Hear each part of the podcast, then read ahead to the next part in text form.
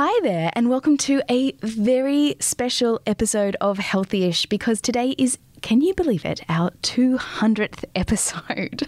Wow. So, as the Body and Soul podcast, Healthyish has been running for four years now. And I just wanted to take a moment to say thank you to our very, very loyal and friendly listeners because we definitely couldn't keep this afloat and successful for so long if it wasn't for you guys. So, thank you for tuning in each day, each week, each fortnight, each month, whatever your schedule is. And we hope that there's another 200 episodes in it for us. Also, today is quite special because, well, selfishly, I'm keen to hear what Body and Soul's resident beauty expert slash editor Kelsey Farinchek has to say. Today's our last in the three part budget beauty special, and I'm going to drill her on all things makeup. If you missed our previous two eps, rewind because Kels has some interesting things to say on skincare and hair care products that really aren't worth spending the big ticket price tags on.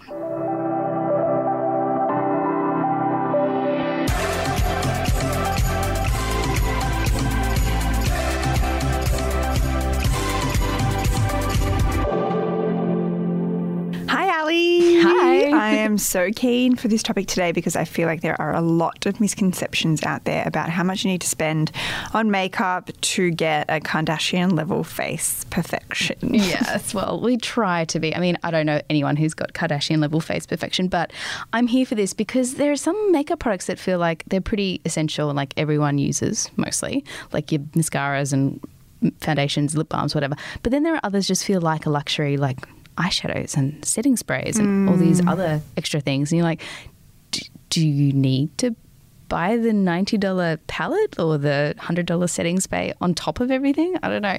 Yeah, and some of them, like, you really do get what you pay for, and others, not so much. Hmm, okay. So, what are the products that you don't need to spend big on? That's what I really want to know. Okay, I wouldn't spend big on those products that you don't wear every day. Yeah, so, right. for example, shimmery eyeshadow, a bright pink blush, highlighter, you know, blue eyeliner, etc. Um, but I would like to say that the best mascaras that I've tried are always pharmacy or supermarket. Really? Mm, yeah. No way. Yeah. So, Okay. um, That's good to hear. I know. Why do you think that is? I don't know. I think I don't know. Probably because they make so many of them, and Yeah. they like I suppose it's something that you kind of you buy pretty regularly as well. Mm-hmm. Like it's you kind of you're meant to throw it out every three months. yeah. So it's sort of like lol. Probably not.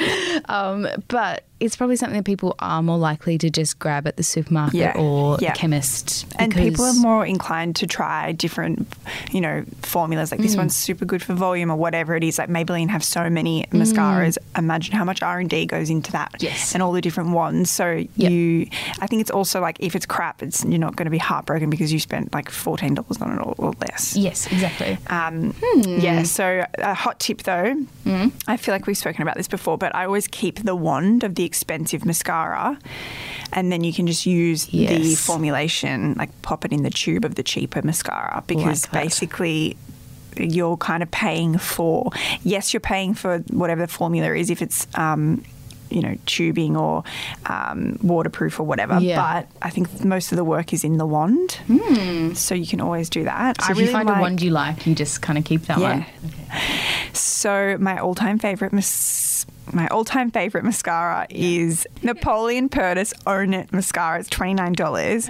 Um, amazing. It's got this really cool wand that has like longer spiky bits on one side and then it's just a normal um, one shape on the other. okay. So it lifts and separates. Um, Nice. Another really good mascara that I have found is Revlon So Fierce Mascara, twenty one ninety five at mascara. So those two are really good mascaras. Excellent. Um, what else do we need to? Okay, so for complexion, think bronzer, blush, highlighters.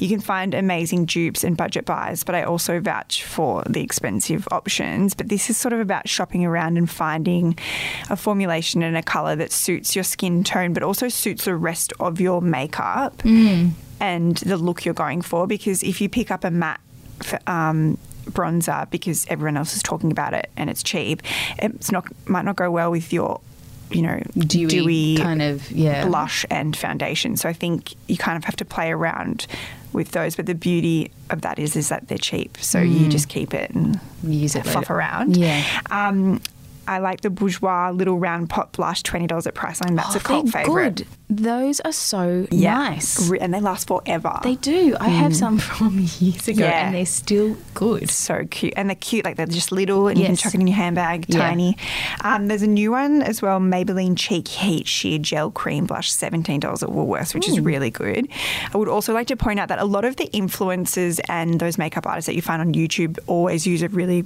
broad range of um, brands Hmm. so from those you know really cult old school makeup brands like maybelline and revlon to your expensive ones like Tarte and hmm. um, everything that you find at Sephora and Mecca. So I think it's good to do your research around those people or people that you like their makeup and kind of like copy their kit, mm-hmm. if you will. Mm-hmm.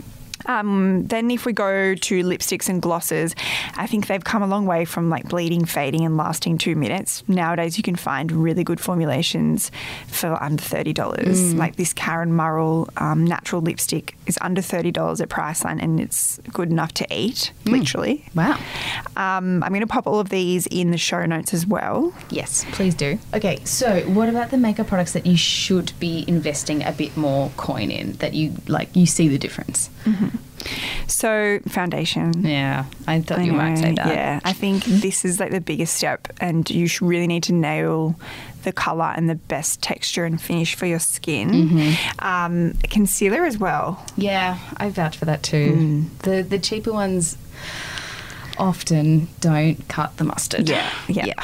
Especially if you're trying to cover like dark circles. Mm. Um, Yeah, the under eye area. Yeah, it's hard. Yep, you got to cough up for that stuff.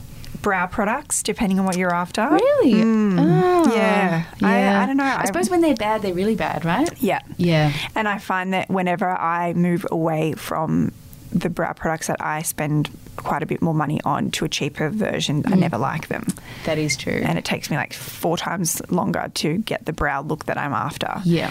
Um, and then the other thing would be applicator tools, so makeup brushes and you know beauty blenders. Right. Because that's going to make a difference in how your makeup looks and sits and feels. Mm. Um, and you know you could have the worst foundation, but if you have a good tool, you could potentially get away with it. Alrighty, well, that has kind of saved me some hypothetical money, also, kind of. um, but I also might need to upgrade a few of my essentials too. So thank you, Kelsey. That's great. You're welcome. Look, it's just a guideline. When it comes to makeup, it really is personal. I do think you should shop around and do your research. And I, a good tip that I always use is like, if you see a stranger or a friend or I don't know someone at work, and you like what they're wearing, I always ask Yeah. because that's kind of the best proof of It something is. looking nice In real life, Yeah. in daylight. And it's a compliment. Yeah. Who doesn't love a compliment from like an unsolicited compliment from And a friend? you might be really surprised. It could be like, oh, I picked it up two dollars a Priceline or Council Yeah. House. Like what?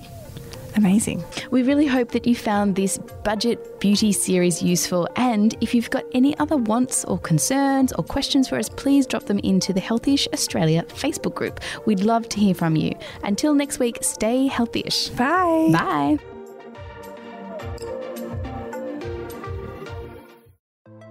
Hey, I'm Felicity Harley and I host Healthyish, where we chat to experts, influencers, and people in the know from around the globe to arm you with the knowledge to make healthier decisions for your mind, body, and soul. I think if we're going to be focusing on health, like sleep is probably the biggest component of Oh, that. I, I think sleep is the cornerstone. like choose the harder option because I've never woken up and gone, I regret that run that I went at 4 a.m. I've never done that. Search for Healthyish and Extra Healthyish wherever you get your podcasts.